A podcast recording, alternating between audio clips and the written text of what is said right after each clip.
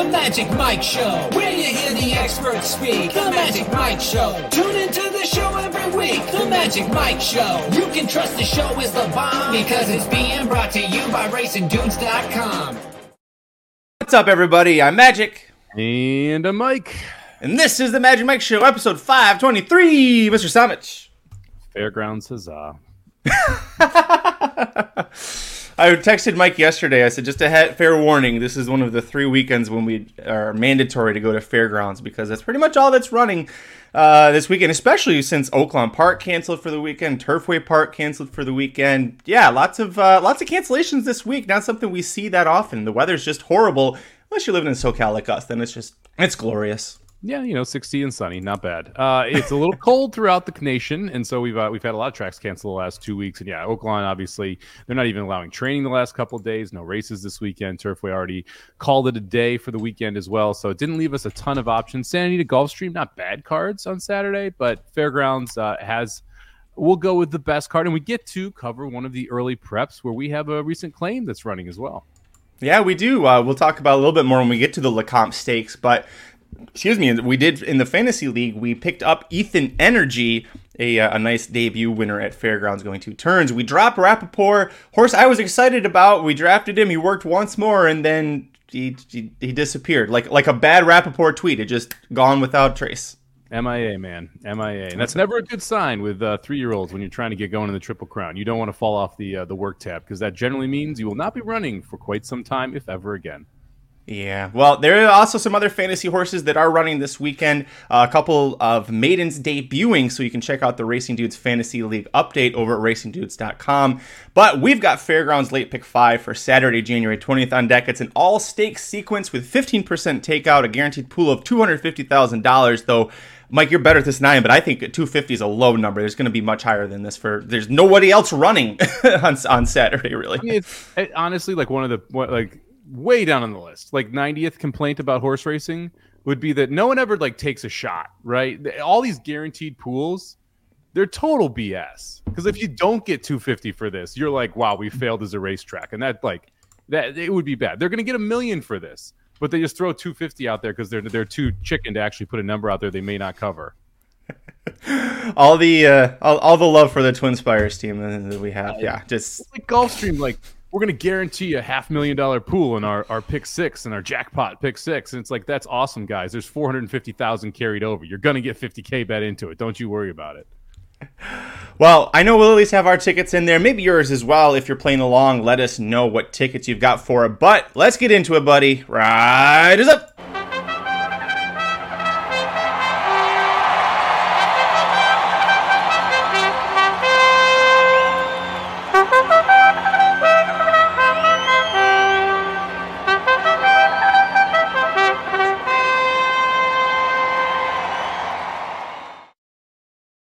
Mike, here we go. First leg of the Fairgrounds late pick five on Saturday, January 20th. Race nine, the Marie Krantz Memorial Stakes for nine older fillies and mares routing a mile and a 16th on the turf. Where'd you go on top, buddy? Not going to get all that creative with the top pick. I'm going to go to the outside here, the nine horse Tufani. Uh, was really impressive uh, in the local prep for this. Won by two lengths as the favorite that day. Uh, took a nice step forward as well, entering that four year old or the, the later in the four year old campaign or three year old campaign. Now we're getting the first race in the four year old campaign. Last two races been over this racetrack. She looked awesome in both of those. I was able to come from way off it, and I do feel like there is enough pace in this race to chase that she should have a, a, a favorable trip, even though she's going to be coming from the back of the pack. Don't love the 92 price. I do like a couple other horses, or specifically one at a big number in here. So I'm, I'm going to end up three deep, but I think the outside Tufani is the uh, the horse to beat in this spot. Yep, full agreement on the top pick here. Uh, ben Curtis, I'll, I'll yes you. Ben Curtis, the jockey, Irish jockey who came over to Fairgrounds, uh, wanted to. Uh, he was a top flat rider, or I'm sorry, a, a top synthetic rider because they don't really have dirt over there. But he came over here, and it's actually the turf where he's been excelling connecting at almost 25% on turf at Fairgrounds since he got here in December. Uh, he's won 40% of his mounts with trainer Mike Stidham, who trains Tufani. So uh, I like this horse. I think there's enough pace here that she will be able to use that closing kick. But if you look at her last two wins, uh, they were each by at least two lengths. She was 10 lengths behind at first call and eight and a half lengths behind at first call, and both times that kick just you know got her into high gear. And what I really like is that it happened at fairgrounds because, like any TwinSpires zone track, the turf course is a little funky and a little weird and a little patchy. And so the fact that she's got two wins over this exact course uh, makes me like her here as well. So we agree on the top pick. I have a feeling we're going to diverge from here, though. Where'd you go next? Yes, I guarantee we diverge from here. Uh, d- kind of like last year at the fairgrounds turf course, everyone diverged when they got to the top of the stretch or the path. I mean, if you, it was ridiculous. It was max eight courses at one point, and uh, like the outside rail was the best spot to be. So you'd see speed yep. going six wide on the turn, so they could be in the outside path, and closers trying to come up the rail with no one in there. It's just ridiculous. Uh, do better, TwinSpires. Do better. Uh, give me the two horse. Trying my heart out. Twenty to one morning line here as the second pick. Uh, I assume that you're not going here in second place, so this is where I assume we're going to diverge. Uh, this is an interesting horse. So they thought highly of this horse, and by they I mean the Jose Camejo barn, who was training this horse in the New York kind of New Jersey area, uh, to the point where after a N2, N1X win at Belmont, they went right into the Lake Three uh, Grade Three Lake George at Saratoga. That didn't turn out so well. Uh, went back into a stakes race at Monmouth, ran a little bit better there, but not quite up to the level. Switches barns over the Shane Wilson barn, who is I'm not gonna say lesser known because like the, he put out almost 600 starters uh, in 2023, ended up 16%. He's got 147 starters here at Fairgrounds, but not generally a household name inside horse racing, but someone who places horses fairly well. So the fact that we're placing this horse in this spot tells me he believes there's some talent here. If you go back and you look at the race two back over the turf at Fairgrounds, the horse did not break at all. Was uh, 12 to 13, 11 lengths back at first call. Makes a nice middle move to get within four lengths, but was three wide on the first turn, five wide on the second turn. Never really had a shot to be all that competitive. They run the horse back at the same level, try and get him on turf, at, or try and get her on turf at Fairgrounds, and the race gets rained off, and she absolutely freaks. Like looked awesome in that race and ends up winning by eight lengths. Uh, absolutely going away was nine to one that day, so it wasn't all that expected that she was going to take to the slop and just dominate. Uh, this is a horse that was sold for four hundred thousand dollars, so clearly they thought there was some talent in the two year old season. Now, or in the when this horse was sold in 2021, I think we're going to get a pretty good jump up here. And, and, the fact that Shane Wilson's like, you know what, I'm going to go to Stakes Company as well after uh, Camejo tried the Stakes Company twice tells me that they think there's a lot of talent in this filly and they're willing to take a shot. And at 20 to 1, I am willing to jump on board as well. This is also a horse that projects to get a really nice trip. Uh, there is, I'm not going to say tactical speed, but this horse is not completely devoid of speed either. I think that that race two back was a little bit of an anomaly. Was never that far back early on in any race. Uh, the furthest back prior to that was the Lake George, six furlongs off at first call. Or, I'm sorry, six lengths off at first call. I think we're going to see the, the two trying my heart out sit a significantly better trip and be able to get first run on some of those deep closers like Tufani and at, at the price of 20 to 1 in a field that I am not in love with, I'm willing to take a little bit of a shot here. I'll agree with you that I uh, I'm not in love with anyone outside of the uh, the nine horse that we both put on top, but I couldn't get here with this horse. It's a 20 to 1 shot, and I'm taking my own 20, 20 to 1 shot with the other one that we'll talk about in a little bit. But I looking at this horse, it's like it, it almost like it freaked or got just the right setup to, like, to break the maiden was 23 to 1. And then the other time that this horse won on turf got went gate to wire and was 42 to 1. And it's like I feel like she does just randomly pop a huge race and maybe that was what we had happen last out, and she's going to go back down in form. So I, I, couldn't touch her, but at 20 to 1, uh, you're going to get every bit of that. Uh, next up for me, the number four, Anatolian, 8 to 1 here. Winner of two straight, three of her last four. All of those were on dirt, but Three of those those three wins were all rained off the turf, so same situation that your pick was going with. Is a Mike Maker trainee, uh, only one for five on turf, but has two close seconds as well, and has run competitively. It was at the Saratoga meet, at the Belmont Park meet, and I love seeing Luis Saez get the mount, and I think that's a big key as well. He's only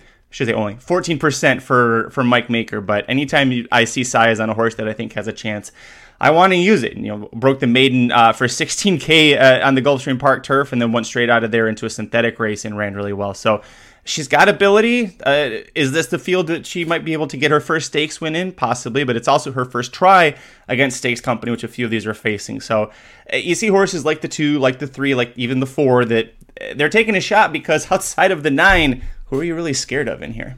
Yeah, there's not a ton in here. I, I, looked at this horse as well. She's five for 13 lifetime. So you know that she likes to win races, which is obviously a positive when you're playing pick, pick X wagers. I'm just a little worried that this is going to be a little too short for uh, where she in her most competitive races. So yeah, she won a seven furlong race at, Gulfstream Park, seven and a half furlongs. That was maiden claiming sixteen thousand, so like bottom of the barrel. So I'm not going to give her a, a, a, full check mark there. And you, you go to her turf races at Belmont and Saratoga, where she was against pretty competitive fields. Uh, she you know, just wasn't quite good enough against those type of fields. Now, you could make an argument like Ever Summer, Highland Grace, those are some pretty good horses that she was running against those days. Um, but I feel like that, that going longer is a little bit more of her thing, and that's generally a little bit more of Mike Maker's thing as well. Um, and I, she needs to improve off any of her races to be able to win this, and that that's the other to me the big concern with Anatolian. But again, the eight to one price, getting Maker and Saez in a, a longer turf race, not not a terrible proposition there. Um, I went to the rail. Lovely Princess was my third horse. This is the one that just kind of makes the most sense. It's a Kenny McPeek horse. Hernandez gets the mount. Three to one on the morning line. Uh, one here at Fairgrounds last time out is a 70 cent on the dollar favorite. I thought looked pretty good. Um, didn't get the best trip that day. Was still able to get up and get the job done. Returning today at mile and 16th. I, I don't love this horse. Don't love a lot of horses in here, but there are, I don't know, four races you could point to that wins this against this field if, if Tufani doesn't improve off her last. And so to me, the one and the nine are really the most logical two. And then after that, it's like, who do you want to take a shot with? And for me, trying uh, trying my heart out was the horse I wanted to take a shot with. But I looked at like Fancy Martini a little bit too. I looked at Sunatra a little bit too. So there are a couple others here where if you uh, are really interested in going after it, I think you can look at some other horses in here if you want to play them. What odds do you think Lovely Princess is going to be? Because she was three to five against several of these last out, and one. Like I know the nines in here at five to two. I I looked at this and thought Lovely Princess was going to be the favorite by the time they break from the gate.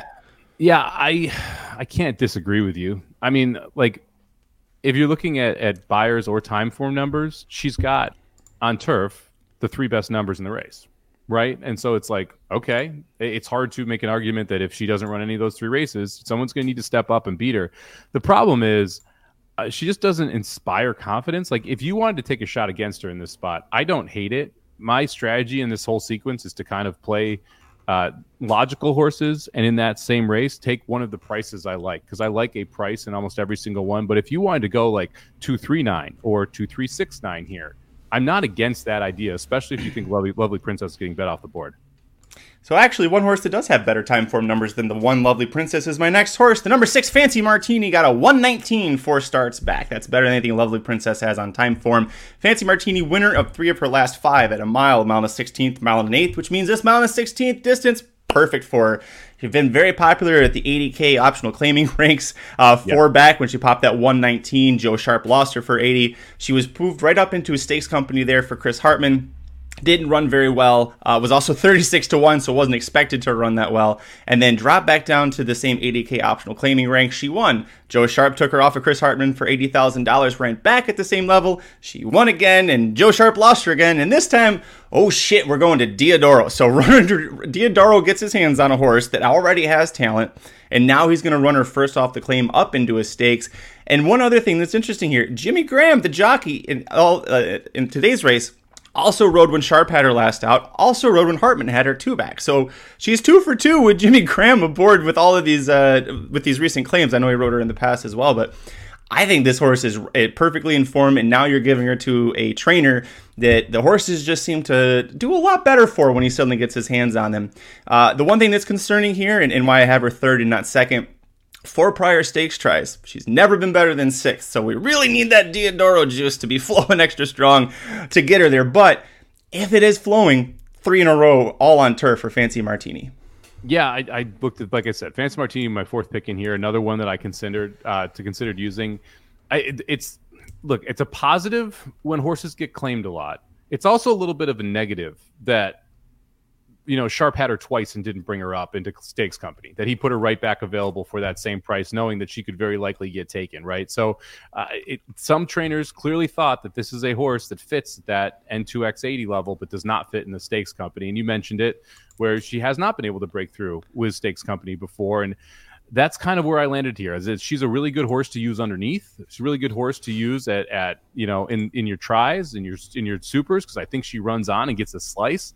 I'm just I couldn't get her on top here, and that was the, the big issue for me. Is that against Stakes Company, I think she's just a cut below. I think Ken Ramsey is so desperate for trainers, he's now fallen to the Diodoro ranks. I just realized that Ramsey owns this horse. So, and maybe Diodoro will win enough. Uh, Ramsey can pay off all those uh, major debts he owes the good trainers. Last up for me, number three, Sunatra at 20 to 1 just because this horse projects to be low in speed, and all three wins in their last seven starts were gate to wire. Got claimed out of a Gulfstream Park synthetic route win and was entered for turf in the barn debut, but it got rained off. She quit, like quit hard after a half mile. That's the only time she's ever tried dirt. So, all right, we learned for sure this horse not a dirt horse. So, assuming this race stays on turf, the weather looks good.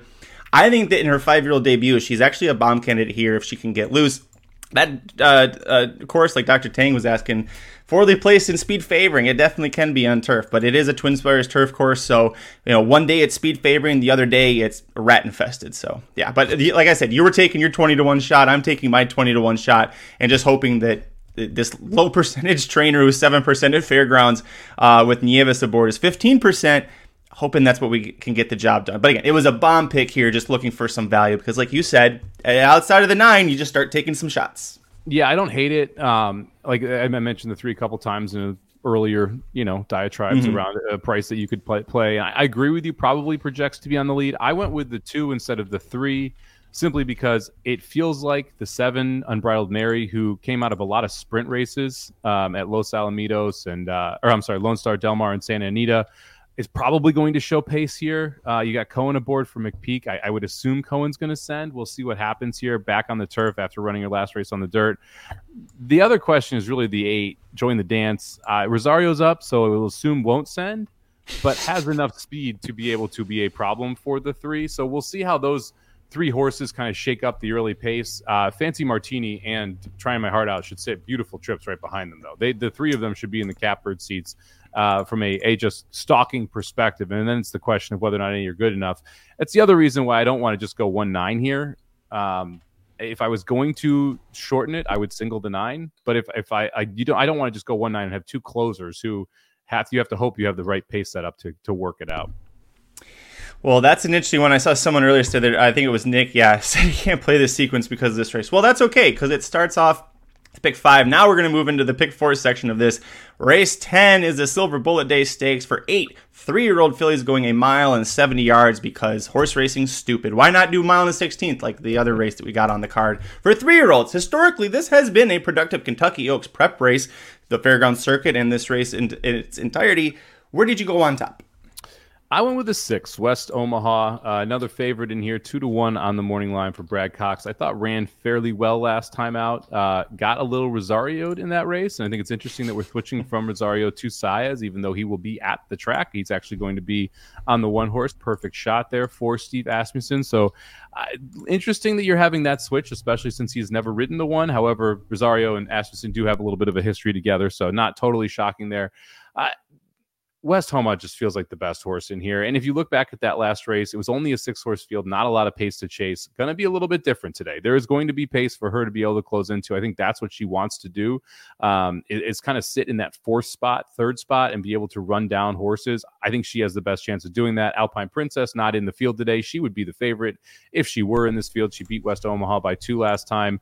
The eight horse Sistina Chapel coming in here for McPeek ran third in that race. But if you look at kind of the splits, uh, the the six was running away from the eight that day. So I, I have the six West Omaha on top here, uh, which I think is a pretty logical top pick.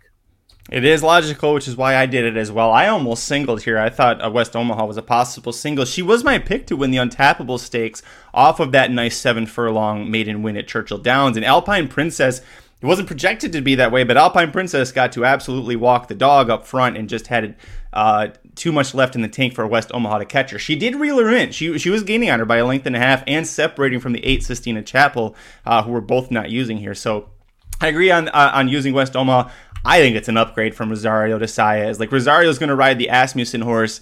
Uh, I saw the the PR from Fairgrounds said that Asmussen's top rider Joel Rosario, and I was like, what year is this? Because yeah, right. I don't think I don't know if that's true. Asmussen's having a really rough time right now. But uh, yeah, I'm going to go with West Omaha here on top for Brad Cox. I agree with everything she said as well. Speaking of the one, I went too deep. I did use the one perfect shot. I think filly's steadily improving. She was fourth on debut, going seven furlongs. Furlongs. The horse that won ended up winning last week's Busanda Stakes, so you know, it might not have been that great of a field or a race, but she did come out of that to win a Kentucky Oaks prep race. And then Perfect Shot ran second, going a one turn mile on the slop. And then she tries two turns for the first time, gets the win. I think she gets a ground saving stalking trip. And I'm hoping that if she's going to win, it's because she gets the jump on the six and the eight here. So I'm going to use the one perfect shot, but I know you passed on her. I did. Um, I, I, didn't want to use the two horses who I think are going to go off as the favorites. There's a couple prices and I hear in here I like, uh, and I I'm just not sure how good she is. Like, yeah, it was a nice sales price for Gunrider. Looked pretty good last time out. I, I just for the setup, I think she wants. I, like I just I I fear that you're going to get a Rosario right here. It's a part of it as well. Like, the rail is not his friend, and you're going to have this situation where he's going to have to work out a trip in fourth or fifth, use tactical speed, and then be able to go. And that's just that's asking a lot uh, from Rosario on your second favorite here, where I think we both agree the favorite is the right favorite. I guess third favorite, but I don't think Sistina Chapel's going to actually get bet. I think the perfect shot's going to get bet, and it's going to be clear second choice in this. So I didn't want to use the first and second choice, especially when like I don't like the second choice that much. I think you're going to need a nice improvement, and I'm not sure it's the right spot to be able to do it. I am going to go right to the outside of perfect shot. Give me accommodate Ava uh, as my second pick in this spot here. Really interesting start to her career, and you got to like rewind back to Saratoga, restricted maiden special weight. Horse goes off as the favorite, gets bet off the board. Okay.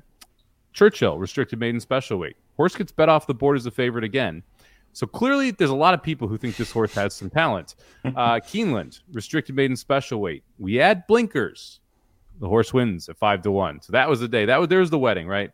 Uh, after two funerals in a row, goes to Santa Anita in the Breeders' Cup Juvenile fillies, which is what? Like, okay, we clearly think this horse has a ton of talent. If that's our choice, if we're going to make that kind of jump from a seven uh, furlong maiden special weight at Keeneland all the way to the Breeders' Cup, uh, guess what? Didn't go well. Shocker. Uh, goes back to Fairgrounds. Reylu rides, and then Brian Hernandez Jr. rides at Fairgrounds in back to back stakes races that are both state bred. Wins the last two, coming way, or wins the last one, but last two races has come from way off it with less than desirable posts going one turn stretching back out to two turns today. Clearly, they think something of this horse based on the way that, that it's A, been bet, B, who the jockeys have gotten, and C, where they have decided to place accommodate Ava.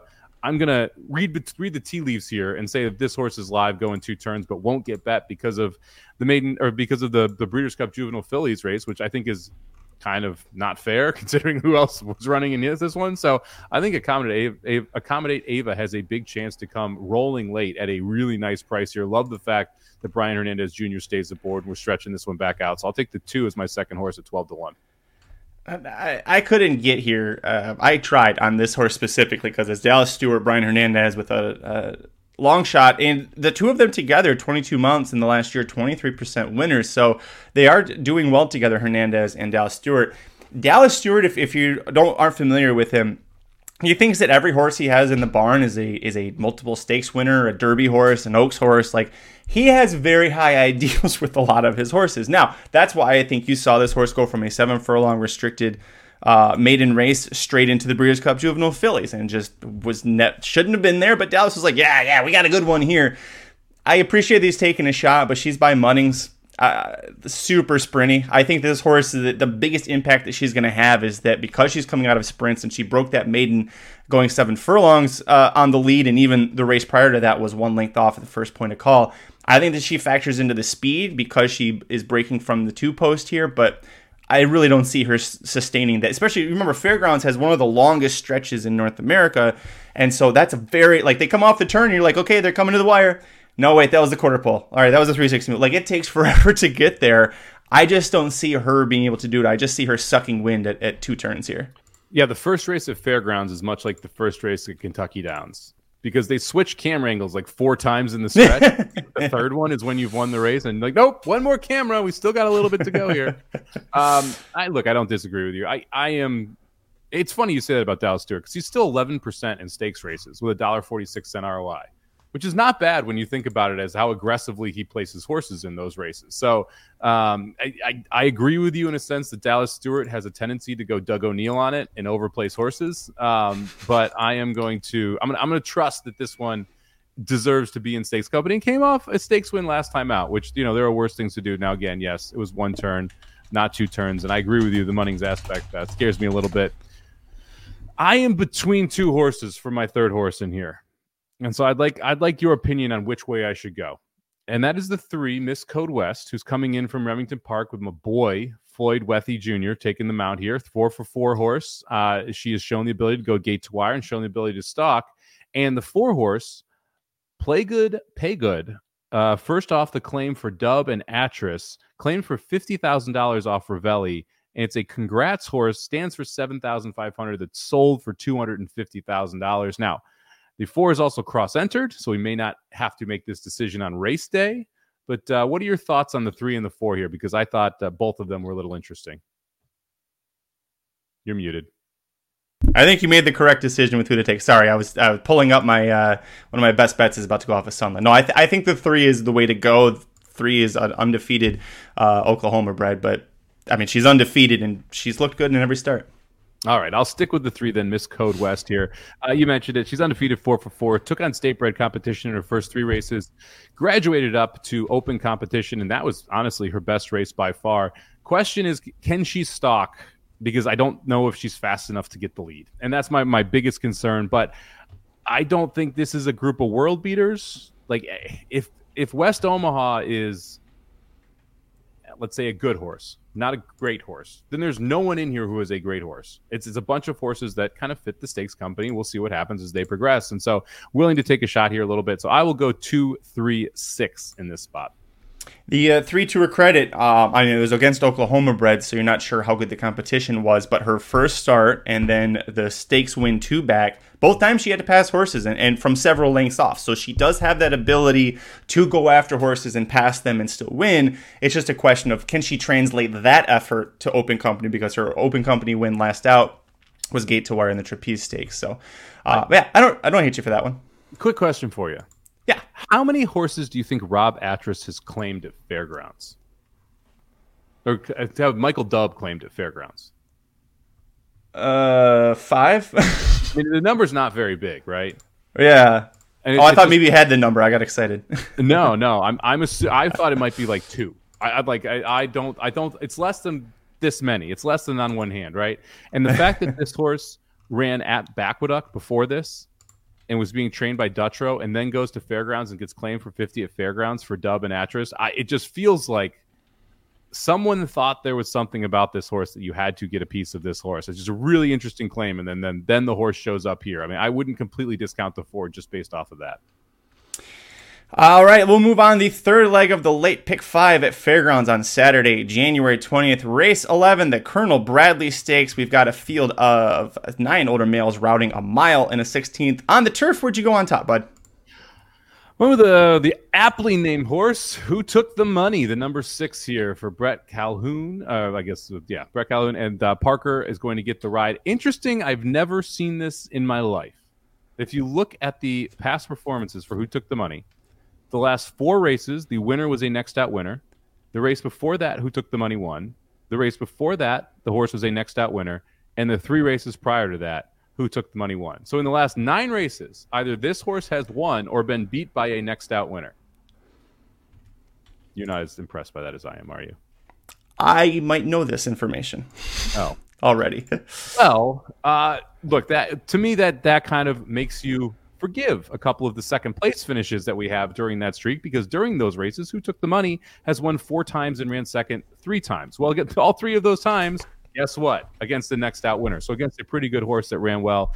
The horse seems to be coming into the best form of uh, of his life. He's got a couple races back um, in 2022, which were pretty solid, but it, the last couple races, specifically in the end of 22, early 23, and then here end of 23, all been very good. This horse loves this fairgrounds turf. Five wins or five races, three seconds, two thirds. Uh, the distance, four races, two seconds, one third.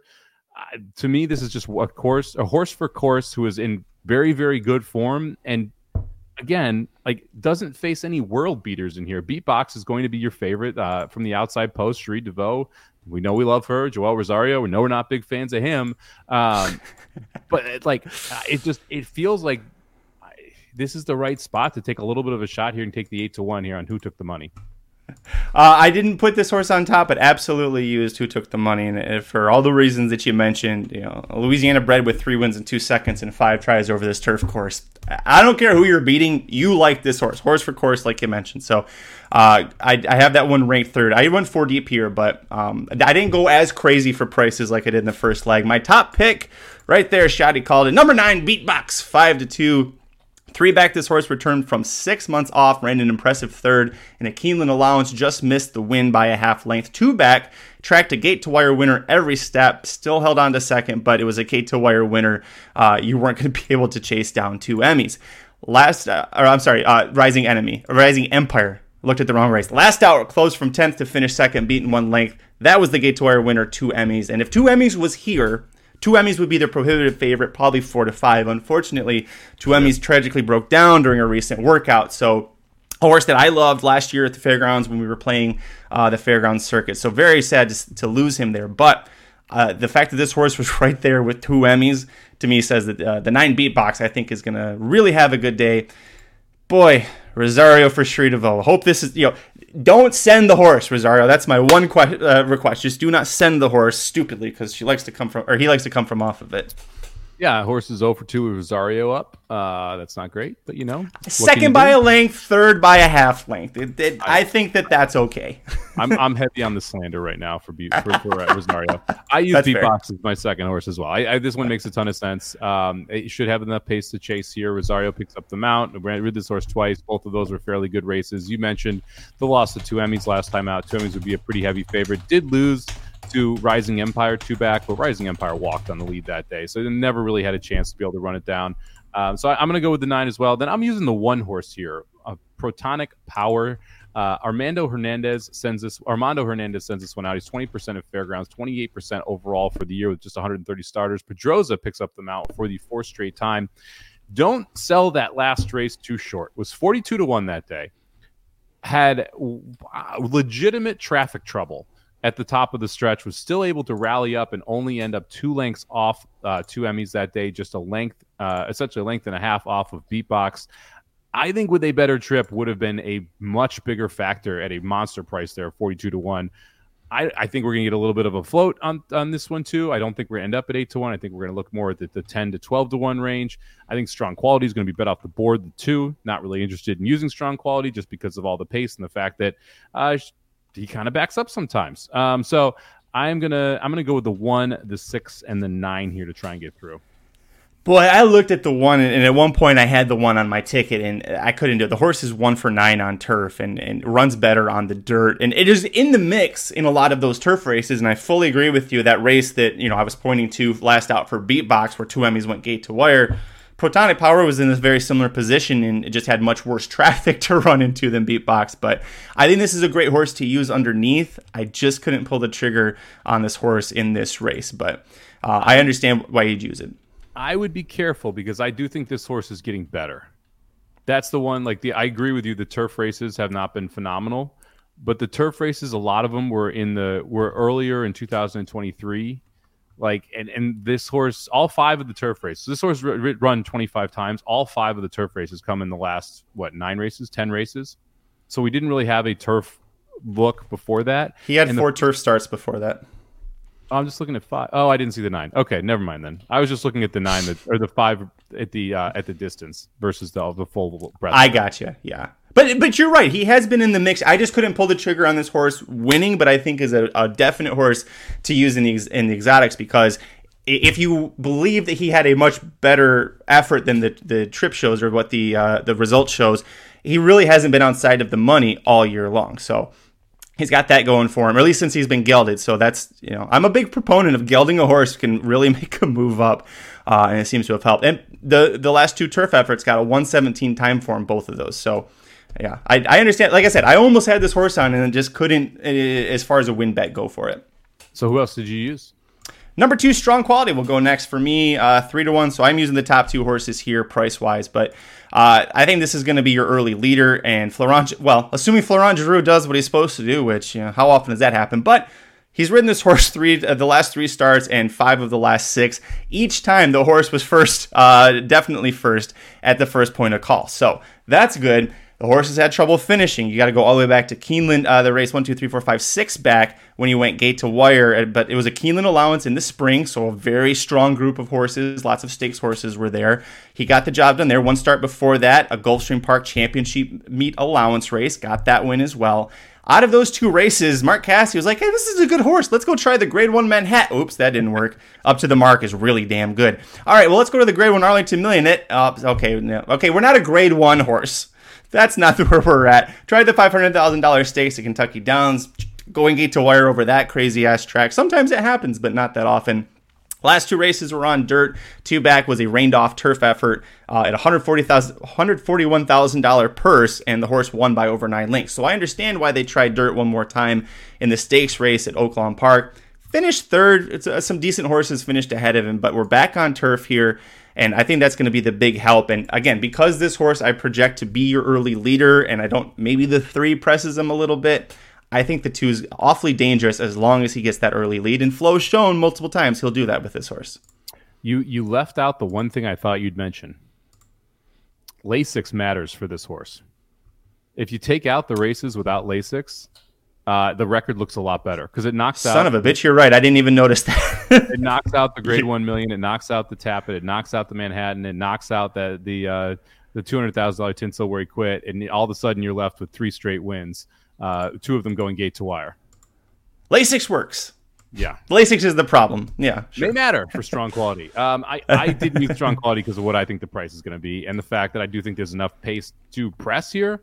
I think there's a couple horses that feel like they have to get the lead. The three Brigadier General being one of them. Uh, that I'm hoping the strong quality takes some pressure, and if that's the case, then that I think makes uh, it a lot harder for strong quality to win the race. But I wouldn't be shocked if, if strong quality ends up uh, ends up your winner here. I just I chose to go against just because of what I think the price will be. Uh, you did use Brigadier General, right? Another Dallas Stewart Brian Hernandez Jr. special. Uh, first time turf, they tried it a couple races back and it got rained off in one gate to wire at Keeneland. But I looked back through this horse's pedigree and yes, is out of a Giants Causeway mare. The mare and all the siblings, terrible on turf. That not really that great, anyways, but definitely were, were dirt leaning. So I left it off of that, but again, Dallas Stewart at a price with Brian Hernandez Jr. It's uh, crazier things have happened. They have, like me using this source because I did not use it uh, in the Big Five here. I ended up, uh, I ended up one six nine here. So sorry, I looked at the wrong race. I'm so sorry. And beatbox, I did use Brigadier General two back, which was kind of fun at Keeneland. Uh, but I agree. I think there's a dirt horse. Uh, so this is one where, like, if it rains off for some reason, which by the way, it rained today at Fairgrounds, it's not completely out of the realm of possibility. Brigadier General gets a big upgrade. Um, all right, last fun for me, number five, English Tavern, and this is I was back and forth between the one and the five. So if the one ends up winning, I'm gonna curse out English Tavern for the rest of his running days. This horse ran five too. it's okay, so we'll talk about a little bit. Uh, English Tavern ran in place uh, to finish, uh, start to finish, last out behind two Emmys and Beatbox and a bunch of other horses that were in there. One at this distance, three races back versus Churchill Down allowance runners, and consistently runs a competitive race like the one. Michelle Lovell's known for springing an upset or two on big days at fairgrounds, especially on the turf course. So that's where I went here, but you're getting a little better price on the one versus what the the five is. I just the five has won on turf within the last like year, so I'm gonna go with uh, with the five English Tavern on top, or for not on t- on top of the one as my last pick here. Yeah, I was able to get the job done three back uh, at Churchill Downs. Uh, I, the last race was too damning for me. That's why I went with the one over the five. Like everything went right for the five to beat beatbox and did not win, and everything went yep. wrong for the one and still I thought ran a really good race. And so yeah, the five could totally win this race, but I felt like the one had a better chance to flip the script on the nine. Uh, funny story about Michelle Lovell, the trainer, and uh, Jamie Torres, the jockey. Uh, my first best bet of the day over at racingnews.com it was a fairgrounds uh, race for horse number three, and uh, they almost stole that race gate to wire level, and Torres did. They actually crossed the wire first, but because the horse, when as soon as Torres started left handing it, the horse went about five paths out and altered the, the, course of my three, which was probably not going to finish first regardless. Uh, got the DQ. So for the first time, I think ever, a disqualification helped me get a win. But uh, if you watch that replay or if you watch that race because it was one of my best bets, uh, was the best bet for dudes who bet daily.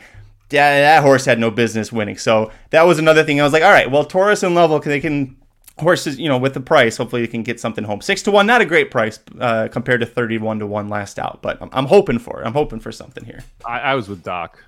I thought we were going to get a little bit of uh, horse racing after dark here from that story, and you really you disappointed me.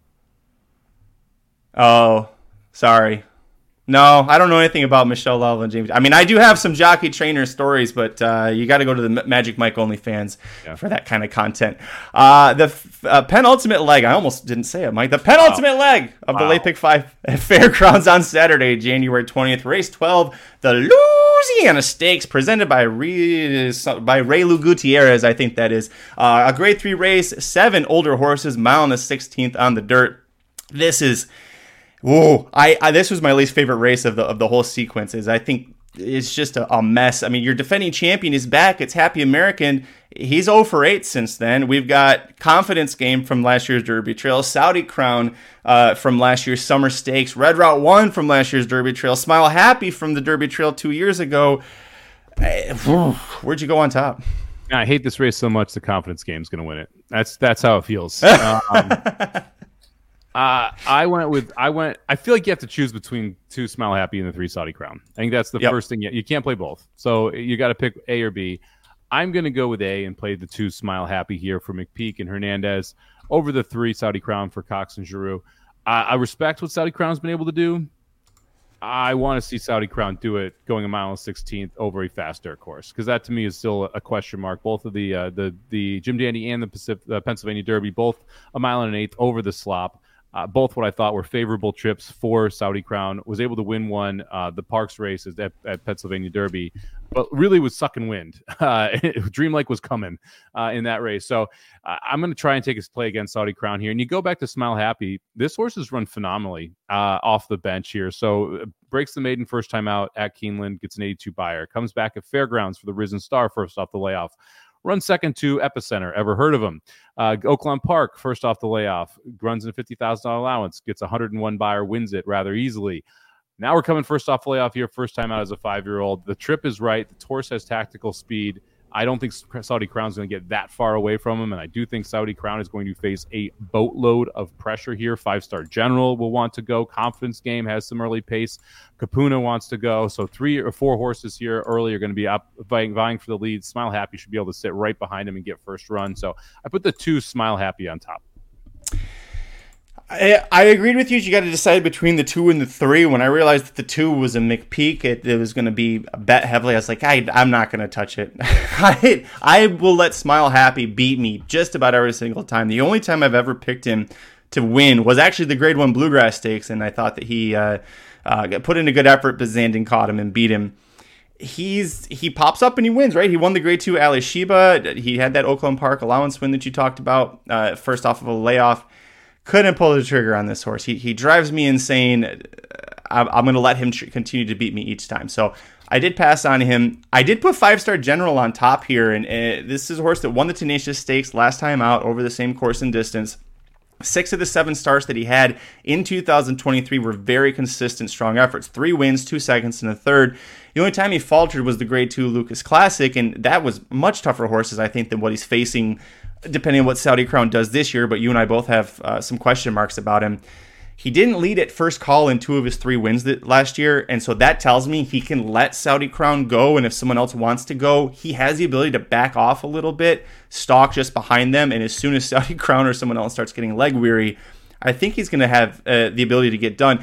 The fact that he won over this course in distance last out and was able to keep extending and keep running in that long stretch also gave me some confidence with the five star general. Five five star general. That's why did he have to draw that post? That's uh, terrible. it makes world a little or the, a little rougher. You think that Clapton and Trademark are better than this group? Yeah, absolutely. Hmm. Depending on what Saudi Crown turns into this year, yes we have very different opinions on uh, on um, not that I think Smile Happy is like a world beater. I just I I would. I mean, I would... trademark trademark won the Grade Two Clark Stakes in his last effort, right? And he beat First Mission by a nose, and First Mission is going to be either first or second choice in the Pegasus World Cup. So yes, I do think that trademark is better than these horses. Yeah, we'll see. We'll see. We we shall see how that plays out. I don't. I don't. I would take Smile Happy over trademark, but we'll see what happens. Um, and, it, and Saudi Crown also could be I'm not using Saudi Crown. Saudi Crown could be a very good older horse this year. like that could be that could end up being a monster. Um, I'm going to go too deep here. I mentioned all the pace. Uh, give me the one red route one, and this is surely a will the race collapse? If yes, check the box for red route one. That's what's going to need to happen here. You mentioned the long stretch. Uh, that benefits a horse like Red Route One, who mm-hmm. wants to close from way back and needs all of the ground that he can get to possibly get up this just it feels like a scenario where you've got Saudi Crown, you've got Five Star General, you got Kupuna. They go out, they start to press each other. Smile Happy takes the lead to the top of this mid early stretch away from the three of them, and then Red Route One is just trucking. Uh, and we'll see if he can get there. We'll see if if Smile Happy gets gets essentially weakened because of what I think the early fractions are going to be. I looked at Happy American too to fill this void because it was to me between the one and the four is the other horse I was going to use, and I went with Red Route One because Happy American has sucked since he ran here well. Uh, you yeah. want to say, oh, that's the horse for the course. He didn't look great last time over this course, and so it it, it made me just kind of get off the Happy American train. Ended up with the the one Red Route One, uh, but I do like the two Smile Happy the most in this spot. So Red Route One uh, is if I went three deep, this is the horse I would use for all the things that you mentioned. The difference between him and Happy American is that Red Route One, when he's trailing early, he's still going to close.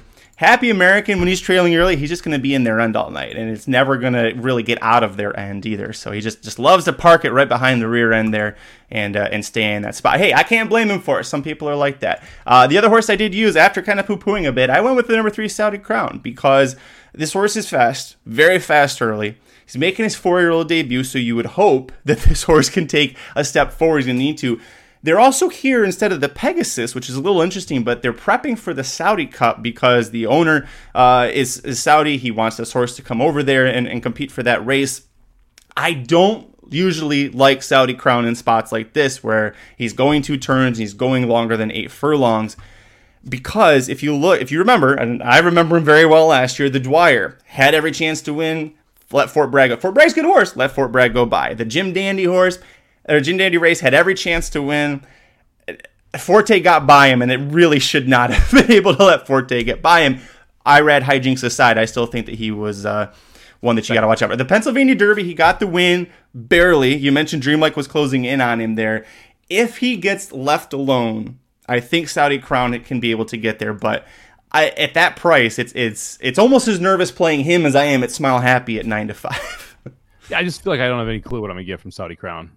Like, and and and to me, it's like okay, either I'm in a single and trust that this horse is a monster, or I'm not going to touch him. And and to me, it was the not going to touch him route. I kind of think it's a negative that they're not going to Pegasus and then going on um, because what is it? A week apart? Really?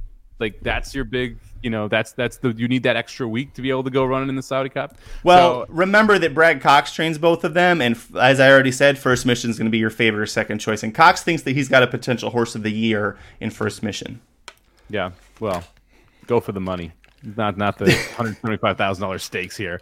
Uh, we'll see what happens. It's prepping for the twenty million dollar Saudi Cup. They are going for the money. He just needs to get a start in first. Go for all the money. Don't go for half the money. Uh, I guess the, the Pegasus really isn't isn't what it used to be either. It's never not twelve million anymore. It's not as fun as it used to be. So, uh, not as as lucrative as a spot.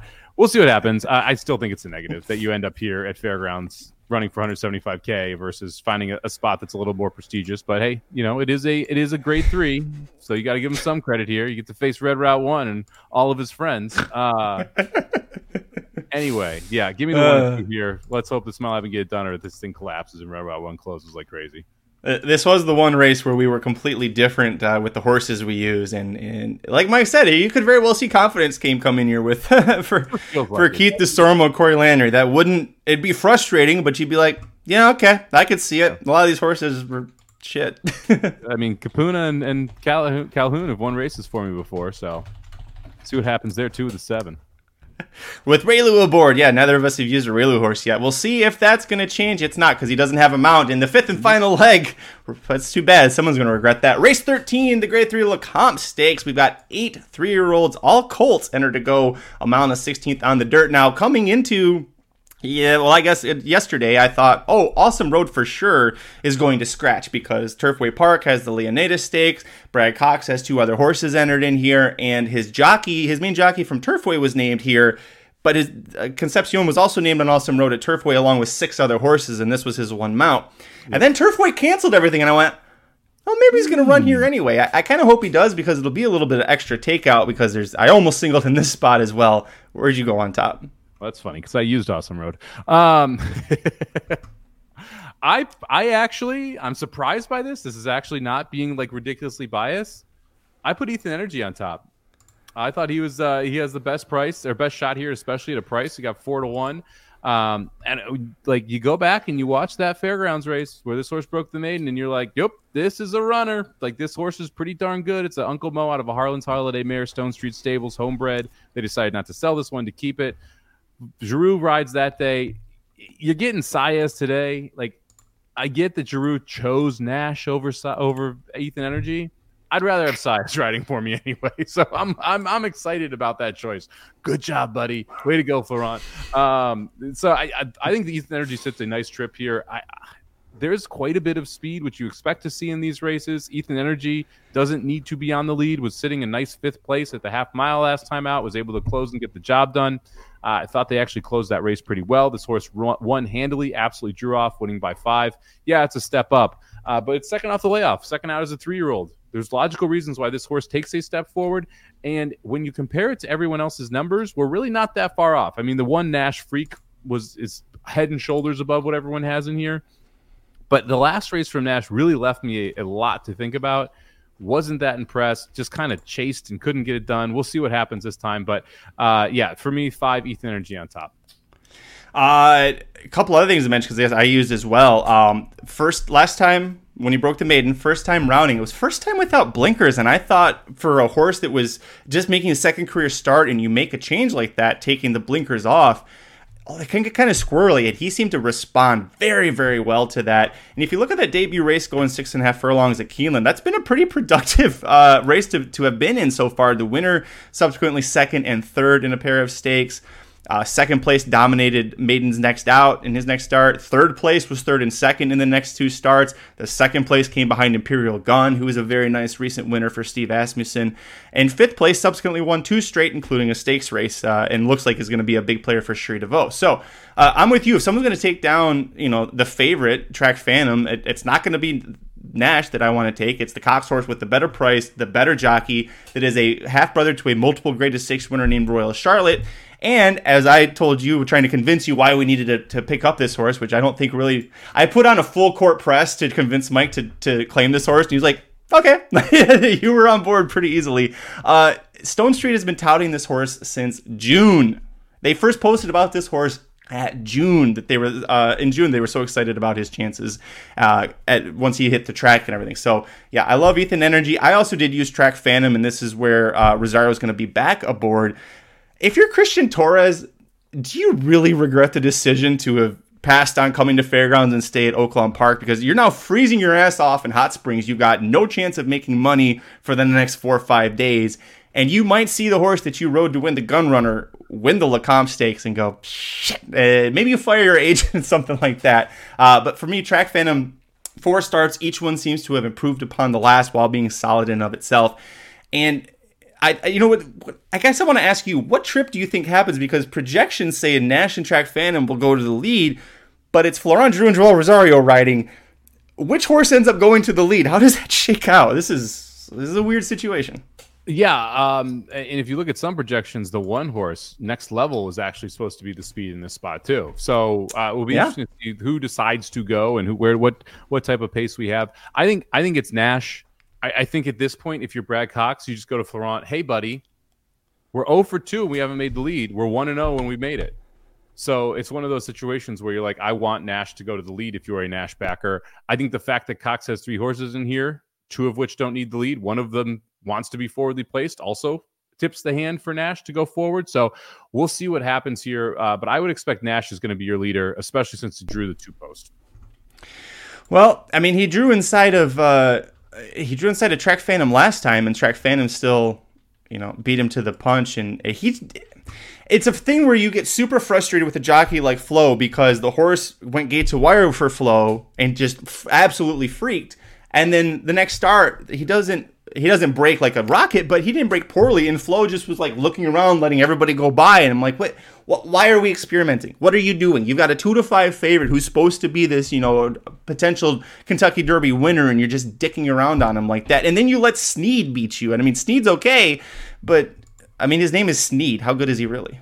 Yeah, and it um, it does look like next level is go- is a scratched as is um, Awesome Road. So those the one in the eight. Oh, okay. I did see. I was I texted Shotty and she didn't get back to me yet, but I was wondering yeah. who the two confirmed defections were. Yeah. So so um, Brad Cox will run Nash and Ethan Energy, but said Awesome Road will be scratched. Trainer Kent Desormeaux will scratch next level. Well, Tizzy Indy is only possible. so we'll, we'll see what happens here as uh, as as this kind of plays out as well. I think Nash from the rail is, is going to be your speed. Um, I think Track Phantom is probably pressing, and it, we'll see what happens and how this sets up. I think it's interesting the Can Group stays in this race. That one to me is a, a, kind of a question mark here of what you do because that's a horse that's been a, a turf horse, not a dirt horse, um, that is staying in here for Mark Casse and going to try the turf and or try the dirt here and see what we can do after two lackluster maiden special weight starts. Yeah, that was the one I thought if I went three deep, that I would use Can Group. And, and Mark Casse did this with War of Will, right? A, tor- a Son of War front uh, did very well on turf, and he put him on the dirt for the Lecomte, and he did so well that he won the Preakness Stakes. So, uh, great horse, War of Will there. Um, did you want it because Awesome Road scratch, and I know you were traditionally going to use this horse? Do you want to replace with Can Group, or do you just want to stick too deep here? I'm going to stick with my guns. Okay. Just stick too deep. Yeah, Can Group, uh, he looks so good on turf. I understand why they're taking the shot here. I mean, to be fourth in the Breeders' Cup Juvenile Turf behind a stablemate, My Boy Prince, it's a half length miss there. That's you know good effort from him, but it just seems like turf is where he's really supposed to be meant to be. So uh, Mike's going five seven. I'm going uh, no, I'm going five seven, and Mike is going. You're also going five seven. That's not yep. right. You yeah. are going five seven. Okay, I'm sorry. Yeah, no, no, with the, with the defection. The scratches are throwing me off. 12, 36. I am going to add the four, the the uh, the Dubb claim, which I was between the three and the four. I'm going to add the four into that race. Oh, okay because now my cheap chicken is a little cheaper. So I'm, I'm going to do some quick math here. Yeah, uh, while you do that, uh, Sig Mendoza mentions uh, Latlong, the six horse. Now, if you were to play a McPeek this sequence, I think this is the one. this is the one because it's not heavily favored with an up and down form. Uh, horse is, you know, it, it's a typical McPeek horse. Runs a couple of times on dirt, and they say, "All right, well, we're going to put you on turf," and ran about the same there. Came back to dirt, uh, got second to track Phantom when he broke his maiden, missed him by five lengths, but he took a nice step forward uh, last out of Oaklawn Park, going a mile and a 16th on the dirt there. Got the win by two and a quarter lengths. Had a nice stalking trip there.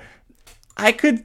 It wouldn't shock me if Lat. I think it, it, would piss me off. But if Lat Long took another step forward, he could be in the mix. I just think he's he's probably an exotics horse at best right now. Maybe down the road he's going to sneak up and win one of these. Right now, third's probably his ceiling. Yeah, I, I think this is an underneath horse in this race, but at some point this is a live twenty to one shot. The question is when that will be. I don't. I just the problem with with McPeek in a like now we're in a six horse field that may go to five.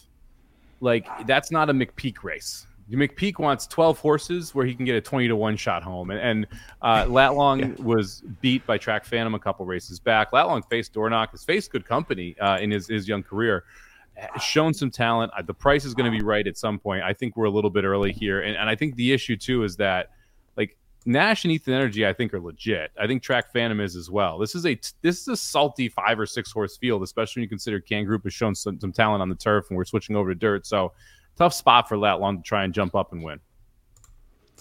That's going to do it for this episode of the Magic Mike Show. Thanks for joining us to talk about Fairgrounds late pick five and all stake sequence with a 15% takeout guaranteed pool of $250,000. Go way over that one.